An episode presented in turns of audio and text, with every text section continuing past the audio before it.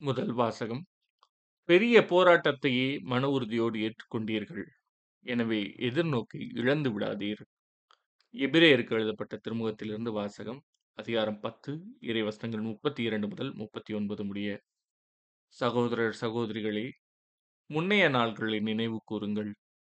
நீங்கள் ஒளி பெற்ற பின் உங்களுக்கு நேரிட்ட துன்பம் நிறைந்த போராட்டத்தை மன உறுதியோடு ஏற்றுக்கொண்டீர்கள். சில வேளைகளில் நீங்கள் இகழ்ச்சிக்கும் வேதனைகளுக்கும் ஆளாகி வேடிக்கை பொருளானீர்கள். வேறு சில வேளைகளில் இந்நிலைக்கு ஆளானோரின் துன்பங்களில் பங்கு பெற்றீர்கள். கைதிகளுக்கு பரிவிரக்கம் காட்டினீர்கள். உங்கள் உடைமைகள் பறிமுதல் செய்யப்பட்ட போதும் மகிழ்ச்சியுடன் ஏற்றுக்கொண்டீர்கள். ஏனெனில் சிறந்த நிலையான உடைமைகள் உங்களுக்கு உள்ளன என்பதை அறிவீர்கள். உங்களிடம் இருக்கும் துணிவை கைவிட்டு விடாதீர்கள். இதற்கு மிகுந்த கைமாறு உண்டு. கடவுளின் திருவுளத்தை நிறைவேற்றி அவர் வாக்களித்ததை நீங்கள் பெற்றுக்கொள்ள உங்களுக்கு மன உறுதி தேவை. இன்னும் மிக மிக குறுகிய காலமே இருக்கிறது. வர இருக்கிறவர் வந்து விடுவார். காலம் தாழ்த்த மாட்டார். நேர்மையுடன் நடக்கும் என் அடியார் நம்பிக்கையினால் வாழ்வு அடைவார் எவராவது பின்வாங்கி செல்வார் என்றால் அவரில் நான் மகிழ்ச்சியுறேன்.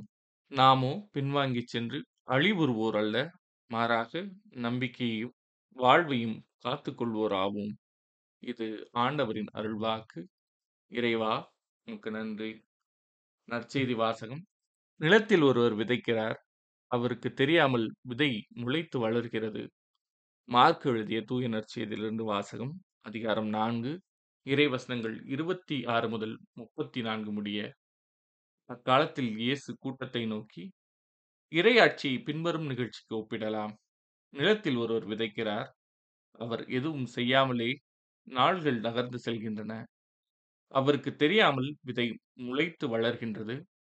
முதலில் தளிர் பின்பு கதிர். அதன் பின் கதிர் நிறைய தானியம் என்று நிலம் தானாகவே விளைச்சல் அளிக்கிறது. பயிர் விளைந்ததும் அவர் அறிவாளோடு புறப்படுகிறார். ஏனெனில் அறுவடை காலம் வந்துவிட்டது என்று கூறினார். மேலும் அவர் இறையாட்சியை எதற்கு ஒப்பிடலாம்? அல்லது எந்த ஓமையால் அதை எடுத்துச் சொல்லலாம்?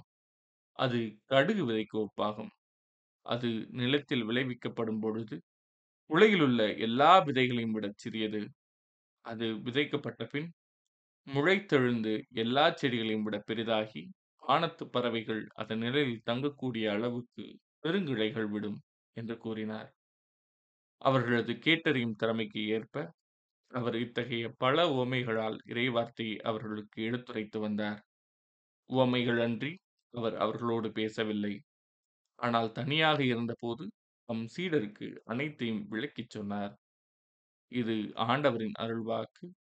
கிறிஸ்துவே உமக்கு புகழ்.